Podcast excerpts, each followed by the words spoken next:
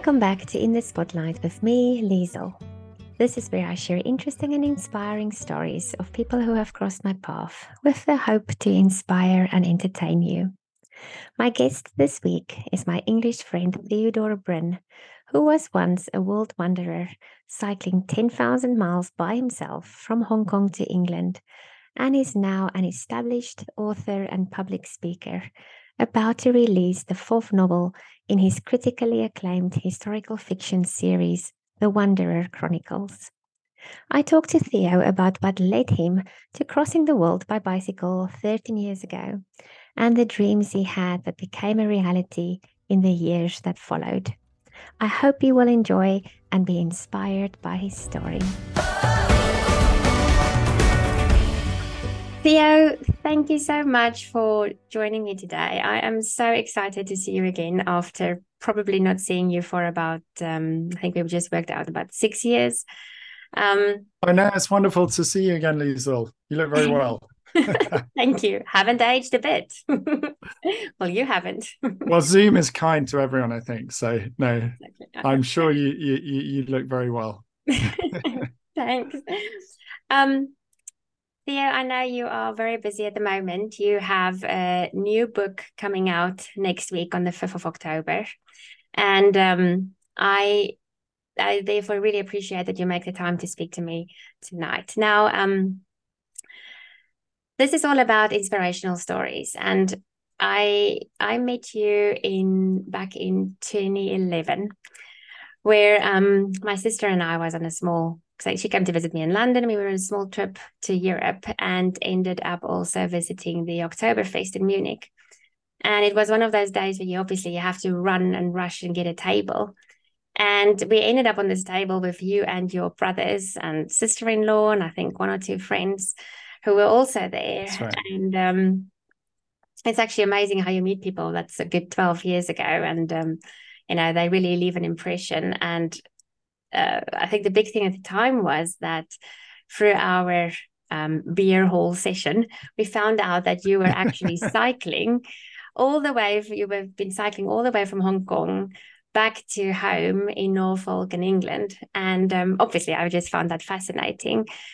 Um, so I know, and that was the high point of the the whole trip. I mean, I'd be, I can't tell you how long I'd been looking forward to the Oktoberfest bit, and in fact, even to be there, to you know, for the synchronicity of meeting you, I'd been pedaling extra hard. I think from about Georgia because I worked out wow. which you know for your listeners is is maybe I don't know fifteen hundred miles before that um, a, a, sea crossing of the Caspian, I think. And I just remember working out the days, going, I definitely, because it was the last weekend, I think, of the Oktoberfest. And I was like, we've got to make it. I've got to make it to that because I'd sort of built, you know, going through all these, you know, deserts and gale force winds and over mountains. I, for some reason, I'd had the Oktoberfest as this kind of happy place that I was aiming to. Of course. And, uh, there you were waiting to to to make this connection. So i'm glad that we can kind of remember that moment uh, whenever it was 12 years ago. Yeah which is amazing. It's hard to think how much happened since. So of course that's also a reason why i wanted to have you here is um there's so much that happened since then. Um but um I think we need to go back to to your whole story, which I would love for you to share with with the listeners on um, how you ended up on having that ride um, and what what brought you to today where you are a writer. You've become a writer and i'm going to give everything away. Well I, it depends i can give it the long the long run up or the sh- i'll give it a medium medium run up but i was thinking um i was thinking about this question because i knew we were going to talk about you know this big transition. So i used to be a lawyer. I was a qualified as a law uh, international arbitration lawyer in the city of London. So worked for a couple of magic circle firms, but I was always trying to leave the law. I left it three times, I think, and mm. after the second time, I had. Okay, I'm just going to sort of take the overview for a second. So now I'm an author. Um, I can look back at the life of that guy 12 years ago, 13 years ago, and it makes more i can make more sense of it because of what i now know about story and because of you know the the when I as I'm writing novels, I'm always interested in like the motivation of the character like why do they make one choice over another? And i can look back at that time and and go there was this very strange sort of self-sabotage going on in my life from maybe 2010 to, or no sorry before that but 20, 2008 2009 2010 and i'd had taken a job in paris where i was um it was it was like the best legal practice pretty much in the world for international arbitration with a magic circle firm called Freshfields. I was in a relationship with this beautiful journalist who could speak a million languages, and she was very talented. And we sort of on living on this romantic, uh, one of the most ma- romantic districts in in Paris, the Ile Saint Louis, and um, and then I sort of torpedoed the whole thing. I started making decisions which I can only explain in terms of there was the quest in me, if you like, thinking myself slightly objectively as a character was like to to find that authentic life that actually felt like it was me living it, mm. if that makes sense. It felt like I was living what on the outside looking in looked like a perfectly great life, but it just wasn't mine and so I kind of quit my job, this high paying job. Um, I sort of rattled this relationship until it basically broke. Um, and then I ended up taking a job. I did a year actually um, in Oxford, uh, a sort of academic year. Well, meanwhile, the world melted down in 2009. And then I ended up going out to Hong Kong to try and sort of get back into some sort of career um, in this very mediocre legal job um, as a general counsel for a biotech firm out there, and it was it was just a very sort of low period of my life. I'd sort of cut. Every, I ended up sharing a room. My brother was out there, who you met in the beer yeah, hall yeah, in, yeah. in the Oktoberfest, um, and his wife, and uh, they were living out in Hong Kong. So they had two sons. I ended up literally sleeping on the floor of my nephew's room. So I'd gone kind of gone from this beautiful flat mm. in Paris with a beautiful fiance and a great job and just destroyed it all and ended up on the floor in in Hong Kong and and there was a you know things obviously stirring. I was in a in you know in a very negative place. And obviously i started asking questions like what am i doing with my life? Like why have i brought myself to this point? Um and so there was quite a lot of reflection going on a lot of disillusionment again with the law. It just did not interest me at all. But meanwhile in that year of um, the sort of year between those two jobs when i was studying in oxford i had an idea for a series of what proved to be a series of novels. So i kind of had that but i wasn't a fiction writer. I'd never written a word. I'd never put a sentence together in terms of making up a story. So i um but it was sort of stirring in the back of my imagination and um, there was one evening uh, uh, meanwhile i was kind of just going through the motions with this job um, but occasionally i would go i don't know if you know hong kong at all but there's a yeah. on on hong kong island there's a big a big mountain called a peak and you can stand on the top of the peak and look north at the Chinese mainland. And sometimes I'd go up there for walks or a run or whatever, and I just sort of stop, find myself staring across the to the mainland, going, "What would it be like if I just put on a pair of hiking boots and started walking?" And I just walk, kept walking. so this was sort of a daydream, and um, meanwhile, um, you know, ideas for the story would were growing, and I just started to realize, like, or joking with people about the idea of like yeah, what if I just tossed everything in the bin and I just became a writer? Maybe that was sort of my pipe dream, if you like, was not so much the travel. It was more the pipe dream was to become a novelist, even though I didn't really know what that entailed or, or what that involved. And um, so at this quite low ebb, a friend of mine organized a, um, uh, said that there's this life coach has come to town and she's kind of she's american she seems to be quite helpful. So why don't you meet up with her and see how that goes? So I didn't really think much of it, but I arranged to go to this meeting. And I'd filled in this kind of psychometric test that um, was the precursor to having the meeting with her. And in the first, I kind of took my lunch to break off, walking down through Hong Kong in the sweltering heat, the skyscrapers, thinking, you know, feeling again sort of down, not really expecting much, not thinking this was a day that was going to change my whole life. and so turned up at this meeting, and the first half of the meeting, she really just sort of read back, interpreted this form, and was kind of reading back my um, my personality to me. And I thought, that's right, that is who. I, that's so weird. How do you know who I am so accurately? So I really listened, and then we started talking about what my plans might be for the future, and I started sort of talking about writing and saying I didn't really want to be a lawyer anymore, and I tried to leave it a few times. Um, and maybe I need to go back to England, become a teacher, and then if I taught in the in the holiday time, maybe I could do some writing and see whether that actually goes anywhere. And she just was kind of going, mm, okay, okay. And I said, there is this other thing. It's more like a daydream, which is as I described to you, you know, put on a pair of hiking boots and just walk off, like and not not write stories, enter into the story, like sort of enter into my own story.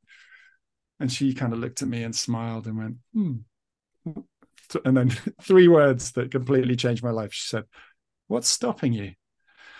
And wow. I went away from that meeting wow. and I had this this kind of the first kernel, if you like, of joy in my heart that I'd felt for a long time. And this sort of something just was birthed in that moment. And and so I started actually taking that idea more seriously. And although, you know, it developed over a few months and uh, uh when i started to understand how long it takes to actually walk anywhere substantial in terms of distance i i downgraded to the bicycle so i think it was about five months later um, wow. i got a bike from sent out from england one of these kind of long distance um i don't know what you call it very strong sturdy you know can take panniers um long distance um ride by epic sort of epic ride bicycles. And um yeah and then said goodbye to my brother and his family. And off i started pedaling i um I so that was that, that was why. The long version of why. No um but that's exactly what what we want to hear you know and want to understand you know want to understand because i think that was so that was so brave you know and so many people you know you talk about that longing of um knowing that sometimes you live you feel like you are living a life that's not really your life you know but you feel kind of too stuck not stuck but you want to make a change but you are not might not have the guts or might think, well, I can't do that, or how am I going to survive if I do this thing that I actually would love to do?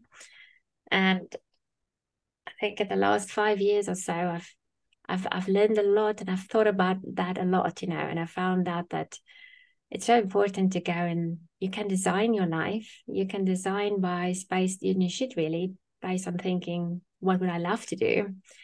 um, mm. what would I love to do and, and and follow that because that's actually what in your heart is telling you what you what your life is supposed to be what what your soul really wants to do you know there's there's there's a few different threads in terms of what might guide you forwards in life you know towards what you you know there's purpose there's your identity there's your passion.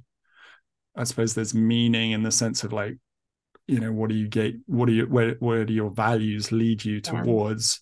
And i I had, I mean, there was that meeting with the the the counselor lady, but actually before that, um, I'd had uh, there was a, a, friend had come to town with my, with my cousin for the Hong Kong Sevens, and we'd gone out the night before, and so he'd learned. It was the first time I met him. He'd learned a little bit about me.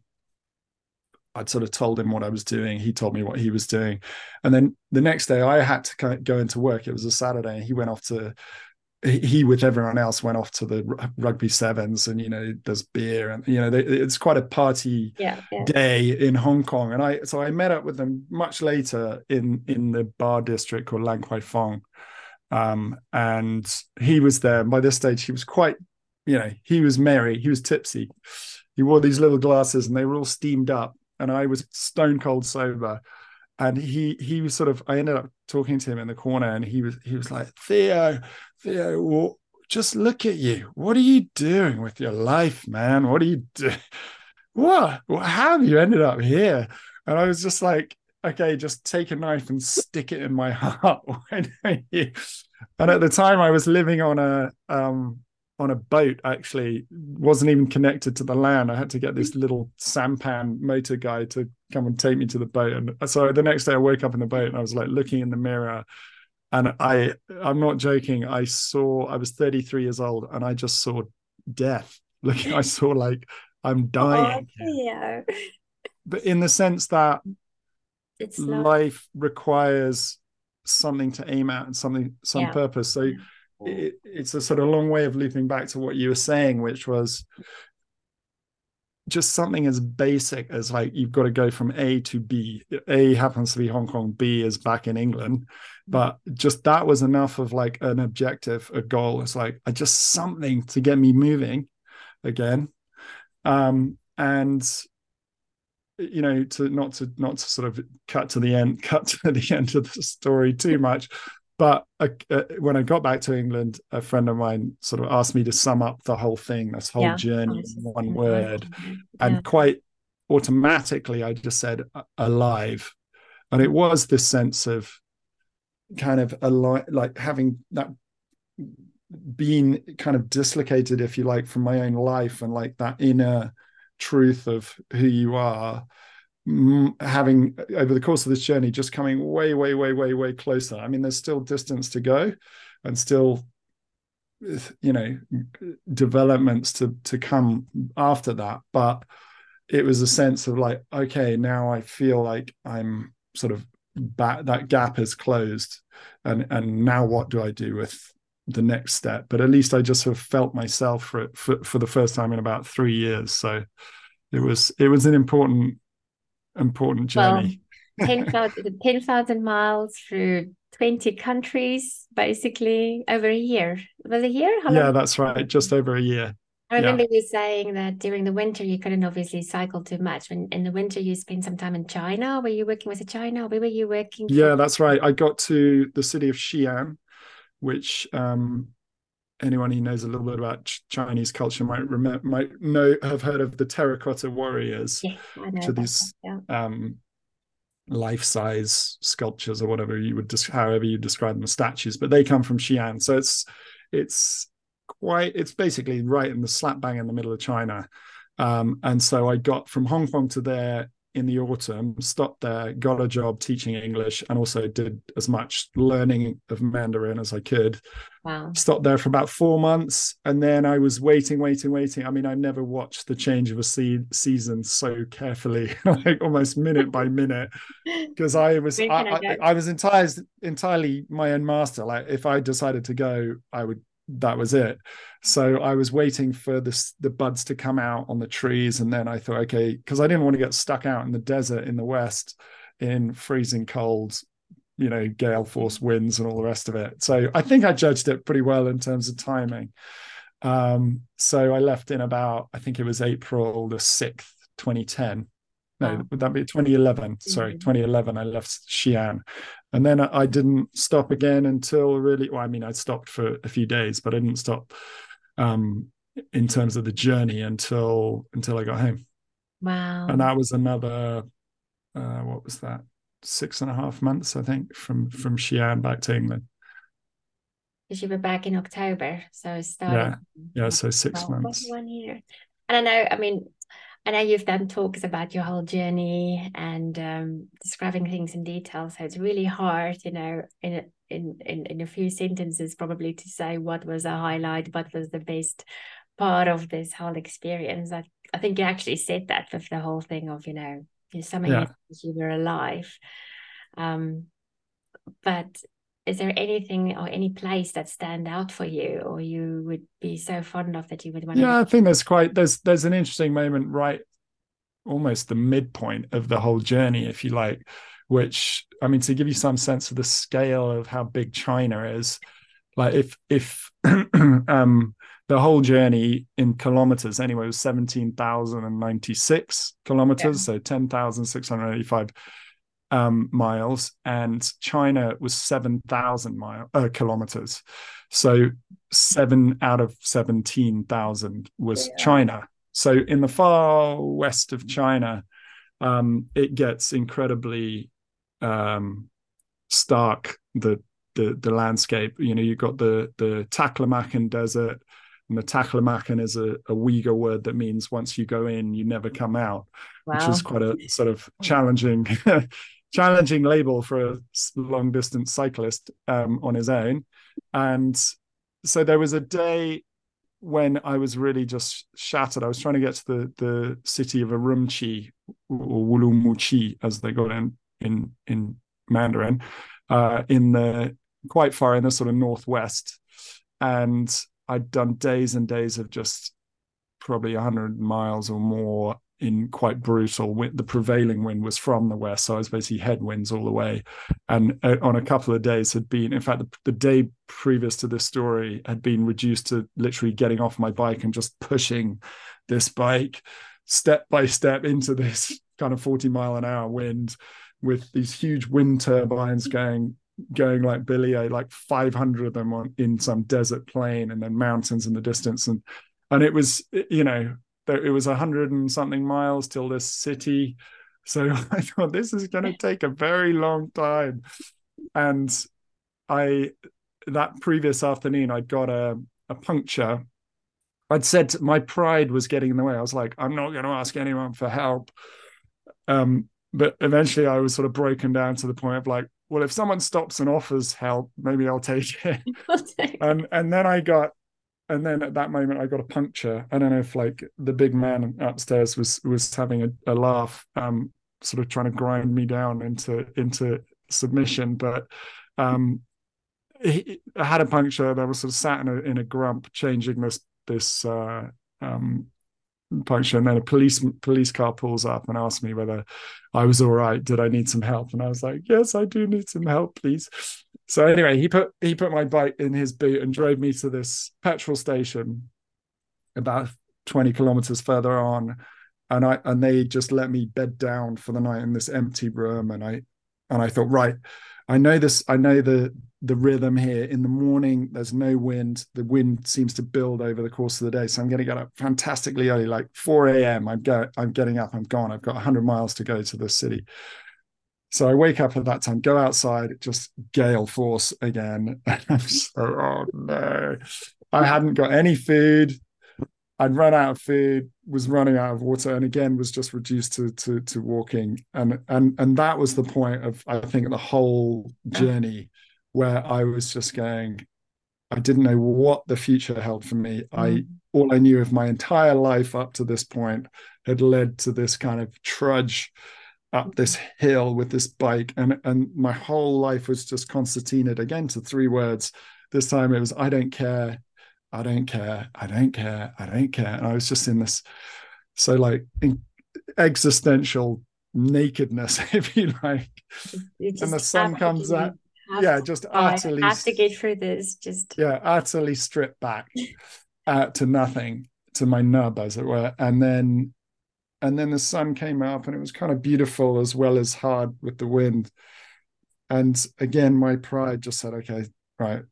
And I came to, that's right I came to a sign and it said 90 miles to Urumqi. And I was like oh no.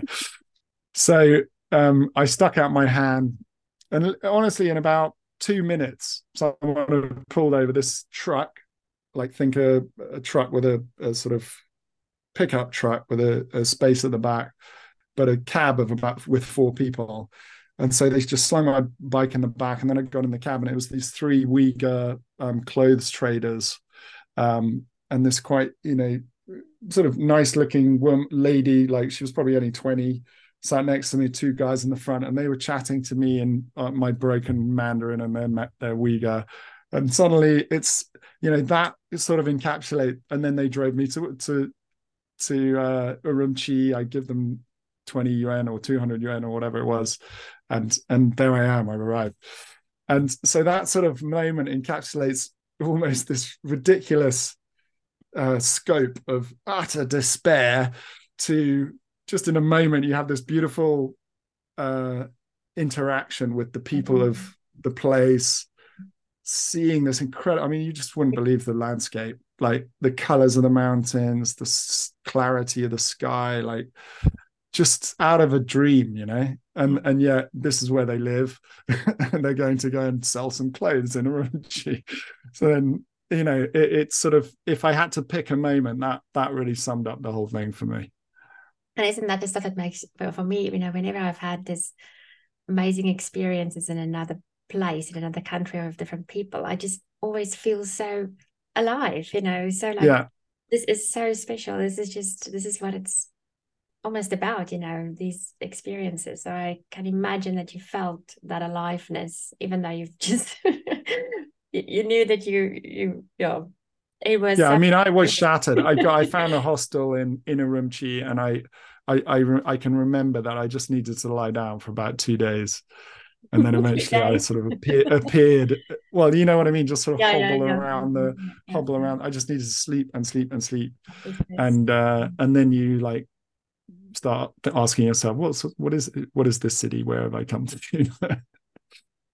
so in this whole journey, I mean, it sounds like you've had this desire and you've had this plan that you wanted to be a writer and within this year that you did these travels what happened in that year did you literally start to create the stories? Did you start to think as soon as i'm back in england i am going to start did, did you already decide that you will have that confidence to when you're back? Just i think the journey yeah the journey gave me the confidence. I had tried to start writing some fiction when i was in hong kong you know what everyone does in cafes or whatever and it was you know i think every word that i wrote there probably ended up in the in the waste paper basket. But um when i when i did the journey i set up a website. So i was like right i'm going to record this. But the the there was an opportunity to write about my experiences and what i was seeing. And i started to feel that joy that you described earlier of like i really get a kick out of just trying to write in an engaging and interesting way. And and you know they started becoming not just articles about describing what I was seeing. They were more like stories. It was entirely at my whatever interested me. I could put in these articles. It wasn't like I was writing them for some editorial um, uh, profile or whatever. It, it, it was um, so you know you got a lot of history, you a lot of culture, you get sort of some ridiculous sort of slapstick humor almost um, you know, a bit of the faith stuff, just things I was thinking about quite deeply. And and but to to answer your point, I started to get feedback of like people obviously engaging with the writing, like actually liking the writing for itself. So that gave me a lot of confidence after I'd done basically a year of that. When I got home, I was like, I can write. I'm a writer. You know, I, I just don't know how you make this game work, you know. And I thought when I got home, the obvious thing was to write a book about the journey that I'd done. So I started pulling together that. But also I had this idea for for the historical fiction um, books that I've now written. So and and the reason that unfortunately the, the bike book still is remains unwritten um, is because no one no one was interested in that. I mean, I could have written it. I suppose I should have written it anyway, um, but I felt like I had the record there on on this website. Yeah, yeah, yeah. Um, but it made me think. Well, how do you how, how do you even begin to a write a novel, b turn that into a career? I mean, and this took I'd say a handful of years to get to that point but having I kind of burned my boats, as it were, not so much my bridges as like I'm not going back to the law. Mm. And and everyone's like, yeah, but you can't do this forever, can you? And I was, I was like, well, I can, I'll keep doing it a little bit longer until until I sort of can land it somehow. Um, and so I sat, I think it was about a year after, mm, six months after I got back. Um, that I had a bit of a breakthrough in that I, I by then I'd, I'd chatted to a friend who was an author and come up with a synopsis, which is like a plot, beginning, middle, and end of a novel with a few character sketches and all of that. What basically what you would submit to a publisher to say, look, here's my idea for a book. And sent it to her thinking, I hope she doesn't think it's complete and utter crap. But let's see what she says. And she came back saying, this is really good, and okay. I think it's quite, you know, I think this is quite original in its genre, you know, um, which is, I suppose, swords and splatter. People call it like dark age fiction, historical epic stuff. So she sent it to her agent in Hong in um, New York, who is this really really top agent, and it, I suppose it would have been nice to to bag him straight off, but he at least said, "This is good." You know, when are you going to have a, a full draft ready? So that was enough um confidence enough of a green light for me to go oh oh maybe this is serious. So i put this other put the travel book to the side and started writing this book. And about 20 months later i had i think a thousand pages. It was just this. Yeah. i mean beyond a doorstop. Yeah. but in fact it, it turned out it was the first two novels. I mean they still needed an awful lot of work to get to a, a, state where they could be published but at least i was like wow that's it. I've written a novel. Like it, it, and and because it's a bit like the bike ride you know if i if i sit in hong kong and go in fact i did this about three days after i left hong kong got out all my maps that took me all the way to a uh, back to england and was looking at the two inches i'd come on the map so far already i was pretty shattered and just thinking i can't do it i just it just can't be done and i'm not emotionally strong enough to do this on my own for this for as long as it's going to take. Yeah. But the writing of a book is similar in that if you start saying, "Well, I got to write," you know, a, a, big chunky novel, how do you do that? Whereas if you start saying, well, in the biking analogy, it was like, okay, where am I going tomorrow? Hundred kilometers, can manage that. You string that together for three months, you get to Xi'an. For six months, you get to cross China. A year, you get home similar for a book or anything to be honest it's like if you you have the larger vision you yeah but if you if you look at the if you sort of compare yourself to the vision too much then you become disheartened and demoralized like i'm nowhere near it and um whereas it's like what just it's that sense of momentum again. It's like moving forward. If you have a goal if you have a purpose then just move towards it just a step. And that's something. And and don't be too hard on yourself but at the same time be persevere and be persistent and somehow find a way to um, encourage yourself and be grateful for the progress that you have made and just motivated to keep going like the small setting the small goals and trying to reach them and award yourself an award but you know acknowledge that hey you've done it you've made it to here you know rather than thinking oh i'm only going to be happy with myself when i get to the end. It's like just these little bits i guess. Yeah exactly exactly. I'm sure that's the same the same you know for business projects for any kind of creative project. And uh, you know it's that sense of like also being open to the fact that it, you would completely and utterly fail and all of that side of things of like failure can just stop you even leaving Hong Kong to to push the analogy you know or the fear of failure rather can stop yeah. you. Mm-hmm. And and you, you don't know what's going to happen. And that is that is almost the definition of adventure is is you know it's an activity. I've someone's called it an activity without a certain a certain outcome and which is essentially life isn't it? So if if if that's how you have to live life but at the same time we're always trying to control everything aren't we? And just say i only want to do it if i know, know i'm going to succeed or know i'm going to actually make it. Mm. and um yeah you'd never go anywhere if that was or that can that can sort of shrink your world rather than expand it. So your first novel was um a Mighty Dawn. So that so this first draft you talked about, you know, which ended up being two novels. Was that your first two books? So yeah, Mighty it was a Mighty Dawn, seventeen, and, and Sacred, Sacred Storm. Yes, a Sacred Storm. Um, published in 2017, I think, in 2018. Um, yeah. And then the third one was A Burning Sea, uh, but 2019, I think. And now we have the fourth one in your Wanderer Chronicles, as you call the series, the fourth one, which is coming out on the 5th of October. Um, yeah. Um, and um, you must be so excited. I am excited. This one, this one was really, yeah. I mean, they're all they're all quite hard in their own way. I mean, to give you an idea, they're, they're I think the shortest one's 520 pages or something like that. Yeah. Um, so the I, I I've as in many things, I seem to make life quite hard for myself. So I just plot just keeps pouring out of my brain. Um, but I, I'm very satisfied with each and every book. Like the, the the vision, if you like, for the five for, for the whole series is five books. You know, that was kind of what it and you know there's a, there's questions whether I'll, I'll actually get to write i mean i will get to i will write the fifth book. There's questions whether my public current publisher wants to to publish the fifth book but anyway we'll see because series it's quite difficult to keep a series sustained all the way through and and you know publishers and the, the market demands new stuff often. Um but you know there's there's it, it's a it's a truly epic story and i think that the certainly the early the first book of mighty dawn had a lot of kind of what we just i just described to you in terms of emotion like this guy who just feels wrenched.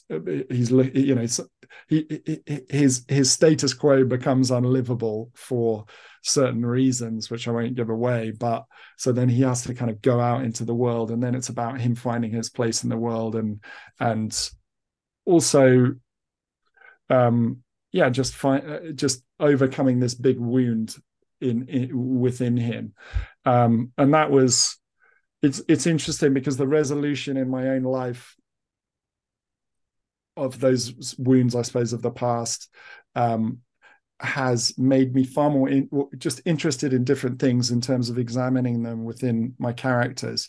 So, for example, the, the fourth book that we've just that that is about to come out, you've got this essentially a Viking warrior who has gone through the coming of age stage you know he's he's a he's a, a, a warrior who served other great kings and emperors and lords and what have you so this fourth book is really about him stepping forward into being the leader of his own life or leader of not not being someone's you know sidekick as it were and and mm. being the, the the the kind of i don't know the the the capable warrior of serving someone else's goals. It's more like he's got to decide decide where he's actually going to take his little band or whatever and like he's the leader.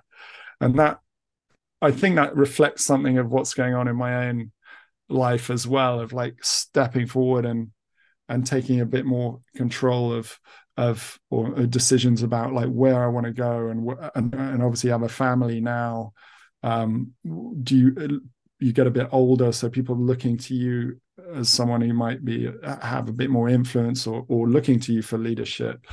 And you know there's that sense of what does that mean? What does that entail?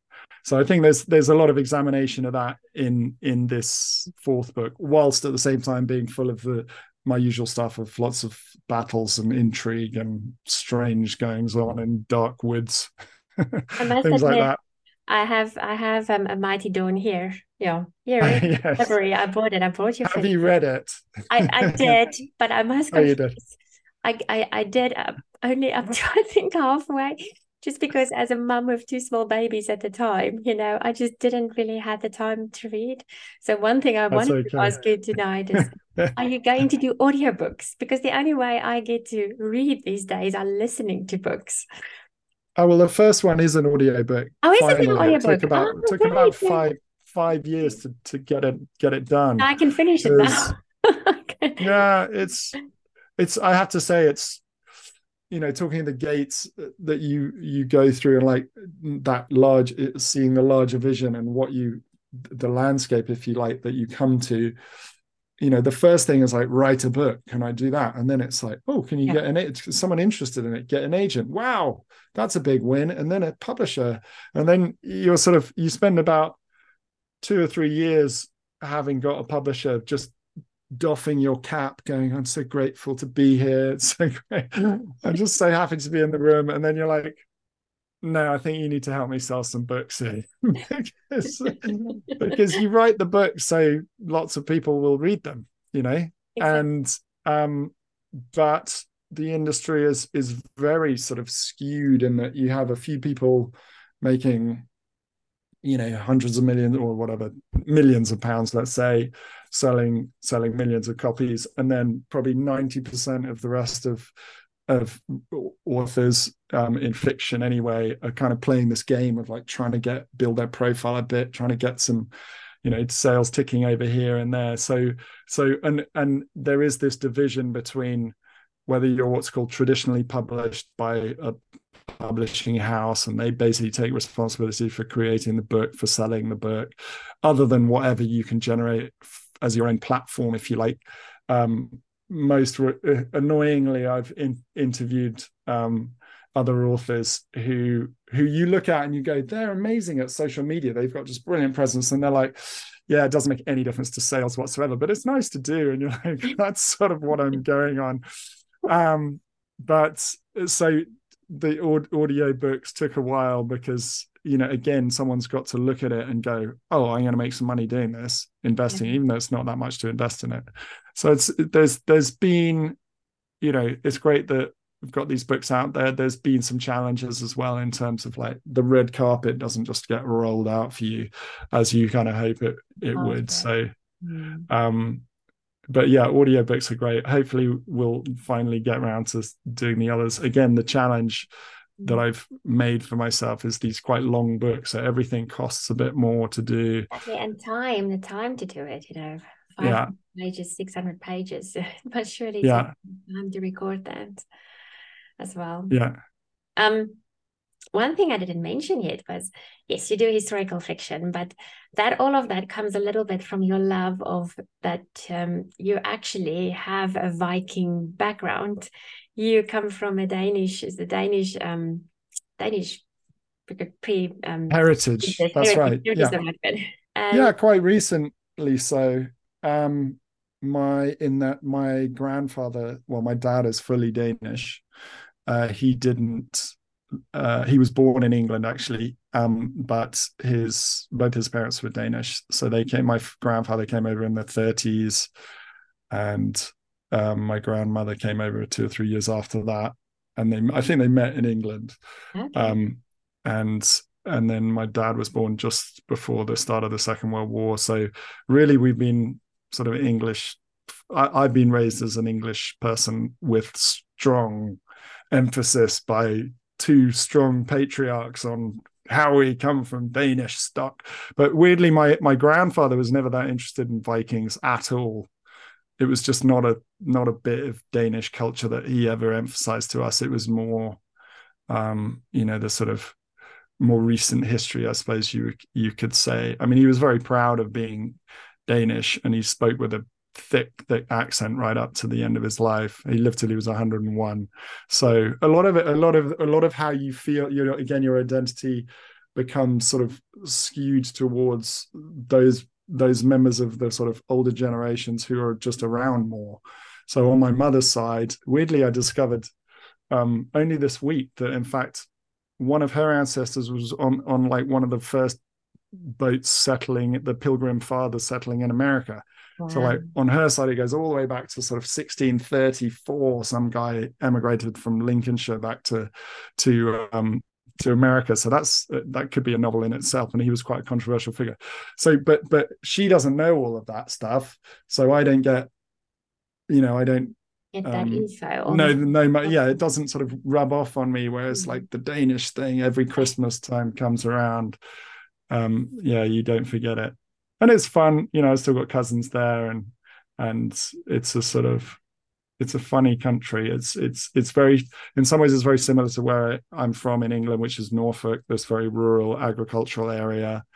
Um, and in other ways, it's yeah, they're they're completely different people as well. Whenever I go and visit them, I'm like, okay, I'm not really Danish. I'd like to sort of think of myself to look at maybe I'm a, I, I, I look a bit like that, but in terms of you know the, the the the kind of makeup of my personality, but maybe not so. You actually studied Dark Age archaeology at university at Cambridge, um, which that actually so your archaeology and, and anthropology degree that you then um, had and a master's in philosophy isn't it that all actually is a great base for for for your writing because you kind of gone full circle from studying that, becoming a lawyer, going back now being a writer, and all of that must also come in a little bit in your writing, or not really.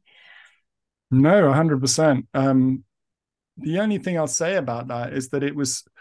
It, it sounds like a really fun, interesting thing to study, but like anything, a, a university degree can like suck the life out of pretty much anything. I I sort of anticipated.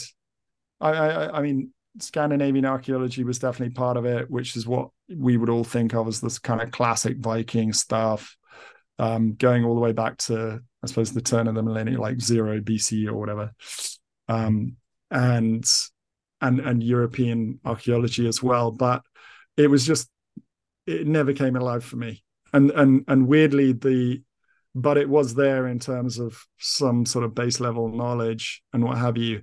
And the strange thing was, it was the whole thing started to come alive when I think it was I was studying in my first year of l- law conversion exams, and I got hold of a.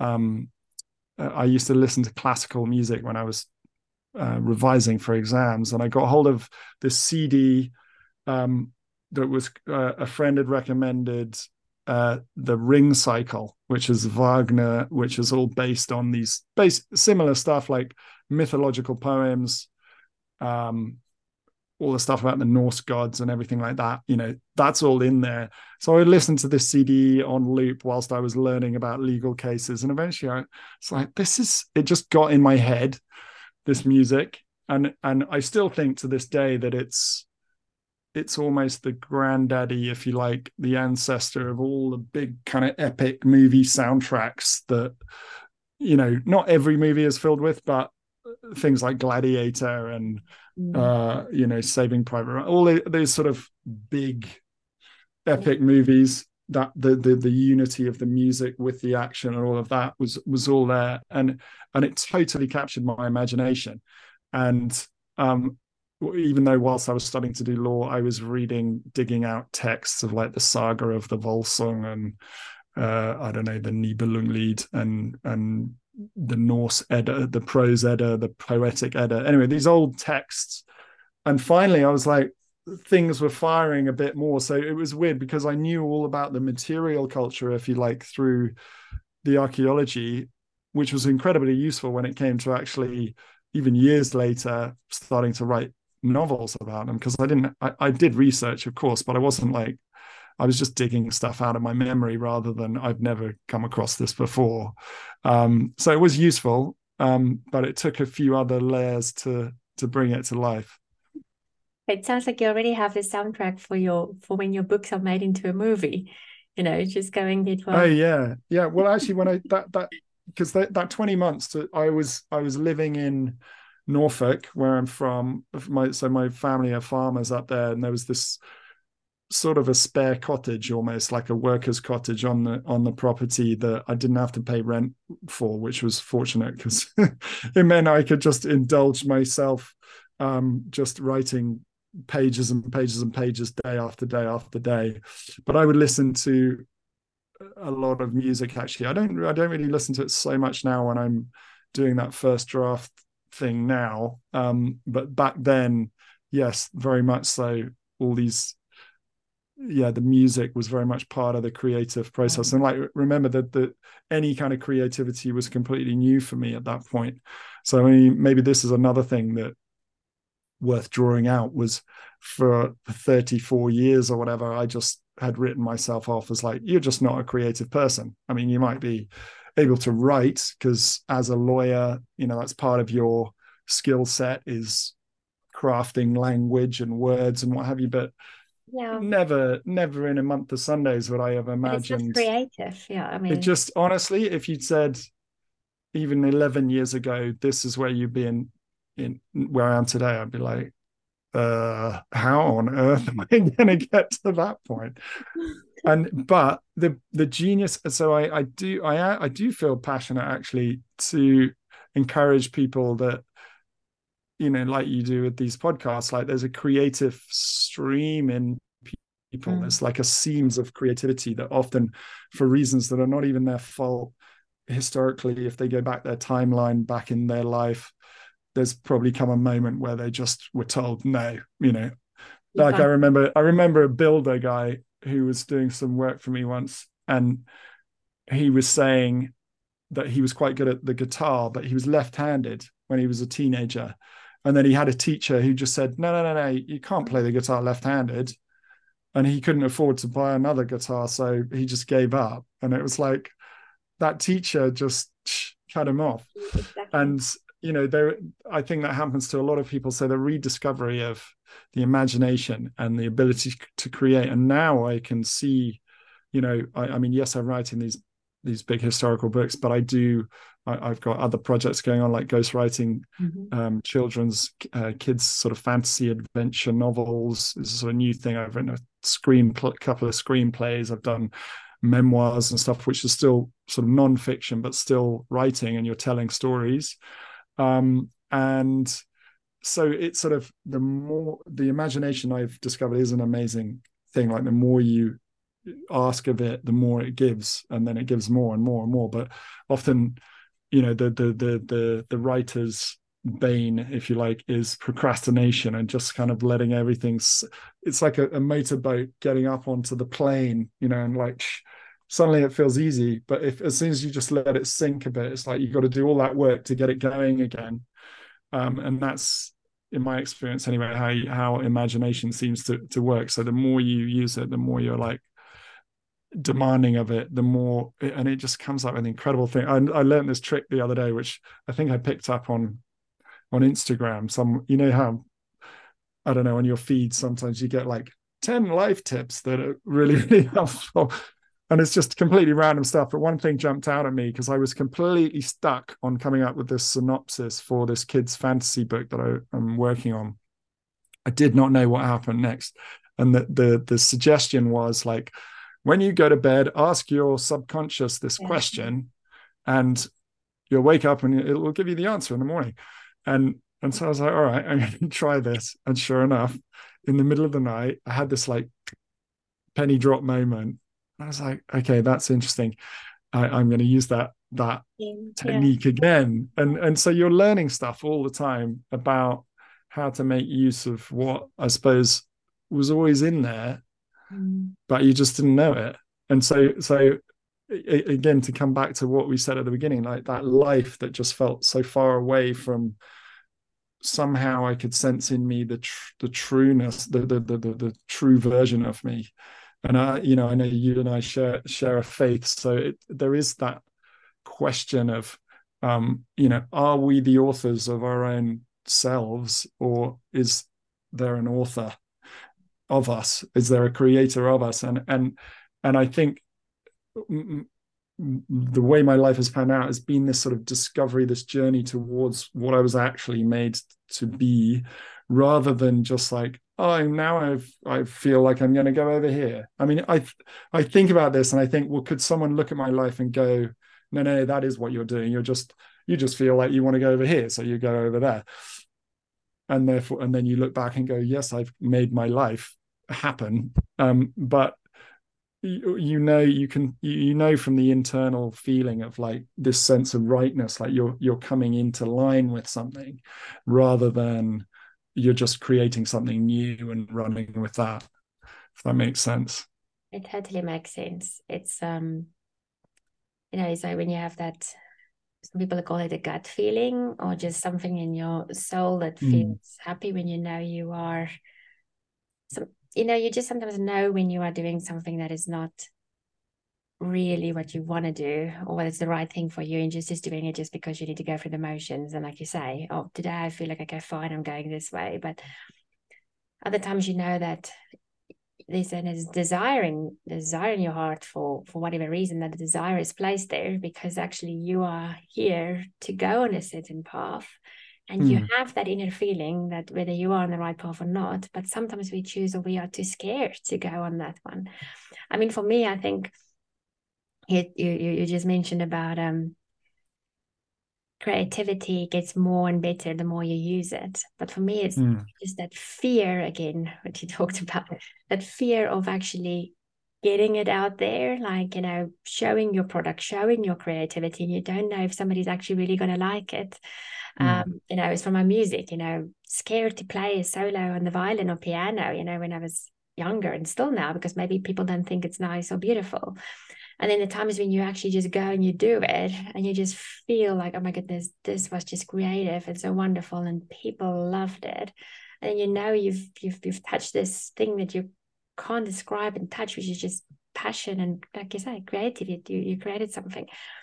But I think that's where I have a lot of respect for what you've done is doing it, putting it out there you know and then obviously you know got it you, you, got that um, feedback that this was actually great and just continuing with it and just you know four books short books short stories i know that you wrote um, i know with your wife being an actress you've like you just said you've you've, you've, you've written co-written as i understand a short story a film that also got a few awards um, mm. a hmm. short film is all these new creative things that is totally different than than Theo, the um, the lawyer.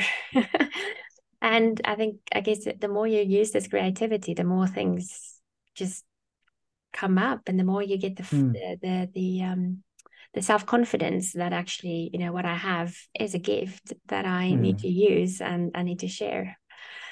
So mm. it hmm. takes it takes a lot of guts, I think, but also just look at the life that you've created. Um, mm. It's amazing to now say you are alive you really feel alive. Yeah yeah no i i can 100% say that. And uh, thank you for the kind things that you've said just then. But i i i think yeah it's it's um it doesn't mean that you you know you found the answer and then you kind of just uh, are running going tra la la off into the sunset. You know what i mean? Like even today i'm just like why am i being distracted you know, you, you, there are always challenges, I guess. And but the one thing that I can't, can't really sort of let go of is that my fascination with story. Full stop. You know, like any story. if I have an addiction, it's to start things an addiction and a distraction you know we've all got umpteen streaming services and all the rest of it that feeling of like when you just click on something and click a button and you just know a story is going to be told to you. And then after 10 minutes you realize it's not a very good story but it's that moment.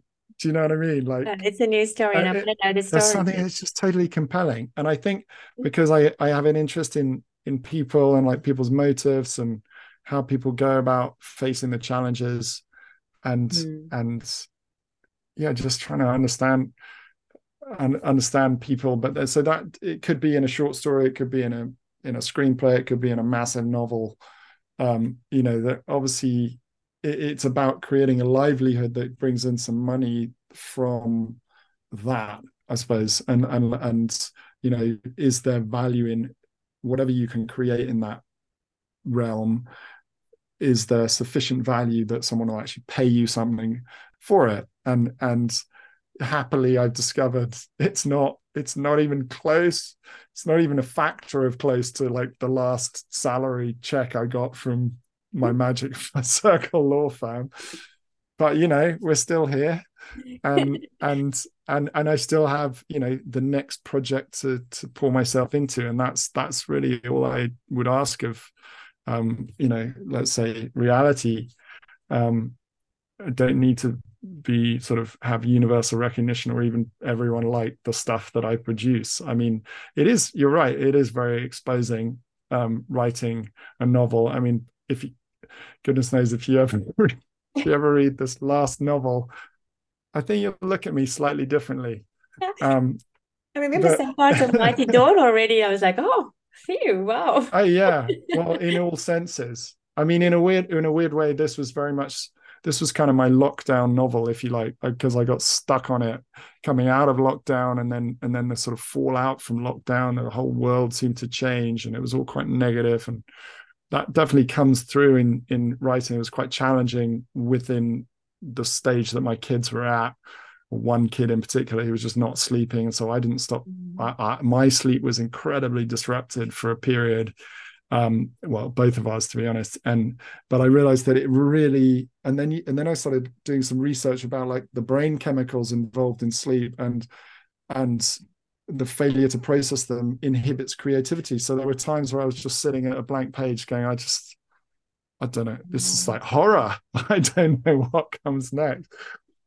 And when i sorted that problem out suddenly it all started flowing again. So so there's there's lots of elements to think about in terms of the challenges that you face in order to kind of keep the motor running and keep keep that sort of you know the life coming out of you that creative life coming out of you. And for me it's in books. For you it's podcasts and other forms of and music and um and for other people it might be creative entrepreneurial ideas whatever it is um, but it's that it's that bubbling forth of like a fountain something's coming out. And when that when you feel that kind of cutting off somehow you need to look at what you're doing with your life like look at making some changes in order to kind of bring that back.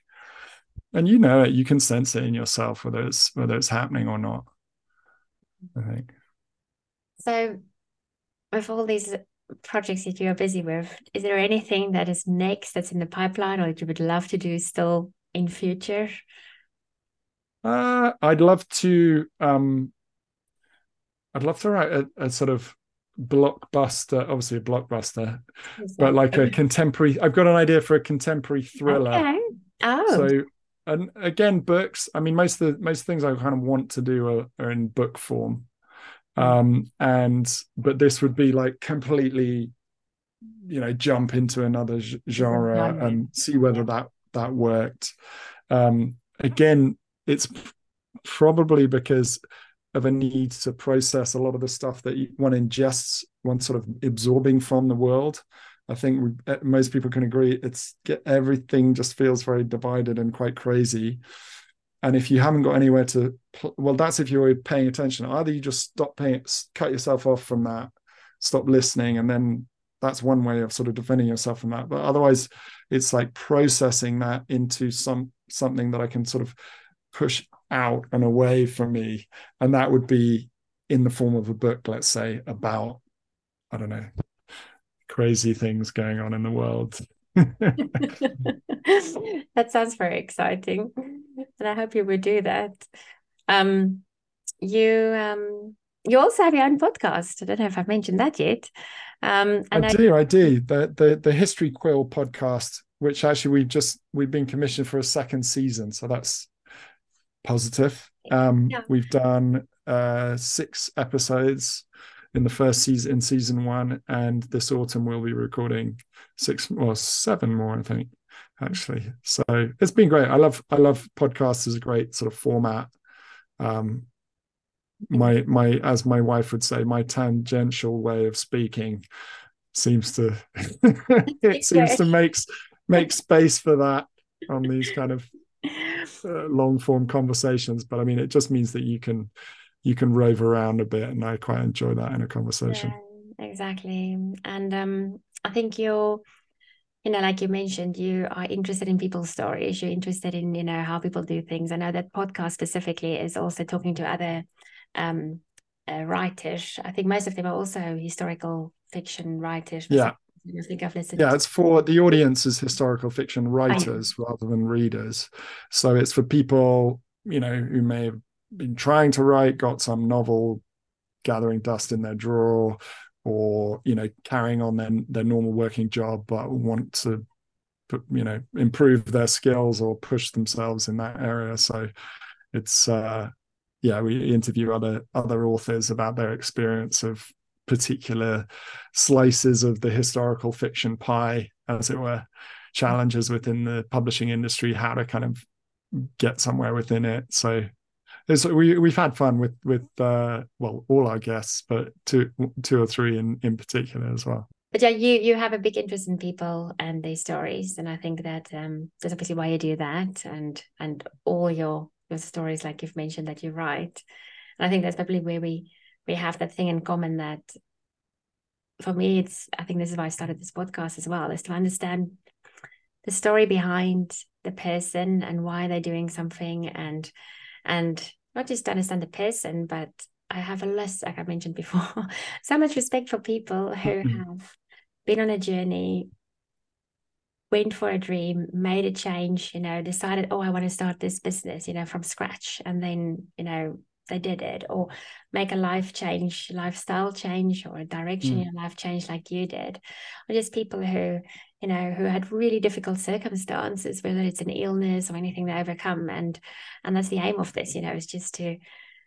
It's, it, I love it. I love it to to speak to people and, and to hear their stories and to to understand. And I find inspiration from it. So, um, there's so much inspiration in your story and so much um, in there and i think um, hopefully people have lots of questions now and they're going to go and find, try and find your blog because I remember your blog was so good about your journey and you can't tell everything about your whole journey to us. I know. But, I'll have to make um, sure that the because yeah, I was having to pay like forty dollars a year to some oh, Hong Kong web, web, hosting company, which occasionally would send an invoice. I'd be like, oh yeah, still gonna keep this going. Just, just it just seemed a shame to it seemed a shame to let it die. So no, it shouldn't it, but... but... maybe just put all of that in a book. Why don't you just you know get all of that? No, I must. What I must. write, you just take the whole blog and and and and make it a book. Just don't do anything to well, it. Well, I I don't worry. This this niggles me now and then. Um, mainly because now my daughters are getting older. I I definitely want to have yeah. a book to give to them. It's not I I I've you know I've tried to wave it in front of wave the idea in front of publishers' noses, and they're like, "Wow, you know, you didn't lose a leg, you weren't, oh, yeah. you weren't kidnapped by bandits, and you're not Bear Grylls, so um, you know, we might pass." But you know, it, it's still good to if for the book to exist, I can show it to my kids because as far as they're concerned, all I'm interested in is books. Like I do nothing but sit at a desk, write, and read books. So this hopefully this story will prove to them that once upon a time I I was a bit more active. very very very very interesting and courageous and adventurous. No, very cool dad. Um, yeah, thank, thank you. you. so much. Thank you so much for for for speaking to me today and for sharing your story. And if there is some last message that you can give to everybody on something that you've learned and a message you want to want to leave people with? Um, what would that be? If i was to sum it up i would say this be who you are. And that's it. But that can be taken and interpreted in a few different ways but be who you are sometimes requires a journey of 10,000 miles in order to find out who that who that person is. But um don't hesitate to go on that journey if that's what it will take. It's a worthwhile journey. Mm. Yeah. Thank you so much. That's really beautiful. And um, where can people find you? Um, well, I'm quite active on Instagram. So at Theo Brun. Uh, I didn't give myself the full name there. So at Theo Brun on Instagram. And then on Twitter, st- I'm still there at Theodore Brun. And you can find me on Facebook as well, just Theodore Brun author, I think. Okay. And I, I on my website, in fact, which is www.theodorebrun.com. So you probably could have guessed that one. but Theodore Brun, yeah, the whole Theodore. Yeah, Theodore. Theo is, uh, I suppose, yeah, friend. Uh, that's that's what I'm known as, but my professional name's Theodore mm-hmm. Brun. Um, but I'll make sure to put all of those links anyway in the notes of the podcast. Well, if you have not had the first three books in the series, go and get them. Start with A Mighty Dawn, obviously. But otherwise, you know, uh, Savage... Which you can get on audiobook. which Liezl will now, now. get on audiobook. Hooray. Which I will do, you know, to listen to. Finally finishing it and then wait for the next ones on audiobook. I would love to read them. Um, I can just honestly say I have not read any big book for seven for seven years or eight years now since since the first child was born. Um, but Savage Moon is coming out. It is the fifth of October, isn't it? I have the date right. Yes, it is. And oh, Theo, I am. Um, I'm sure we're going to have. Well, hopefully, see so many more creative things of you in the future. Um, I'm waiting for a movie. I'm waiting for one of those books to go into a movie one day with, with, with, the Wagner yes. soundtrack. Well, yeah, keep praying. Um, um, well, thank you so much, Lisa. It's it's honestly a joy to reminisce a bit and and try and make sense of you know how I've gone from one place to another. But just such a joy to spend some time with you, and exactly. hope we'll see each other in in person soon. We'll keep an eye on everything that you're doing, and I'm just wishing you all the best and so much so much um, success and joy and love in what you do for future. And um, yeah, I look forward to seeing you very soon again. Thanks so much. Me too. Thank you, Lisa. Thank you so much. It's been a pleasure. Thank you so much for listening. If you have been enjoying this show, I would be so grateful if you could follow and rate and leave a review on whichever platform you are using. It all helps to make the show grow and means the world to me. Until next time, have a wonderful day.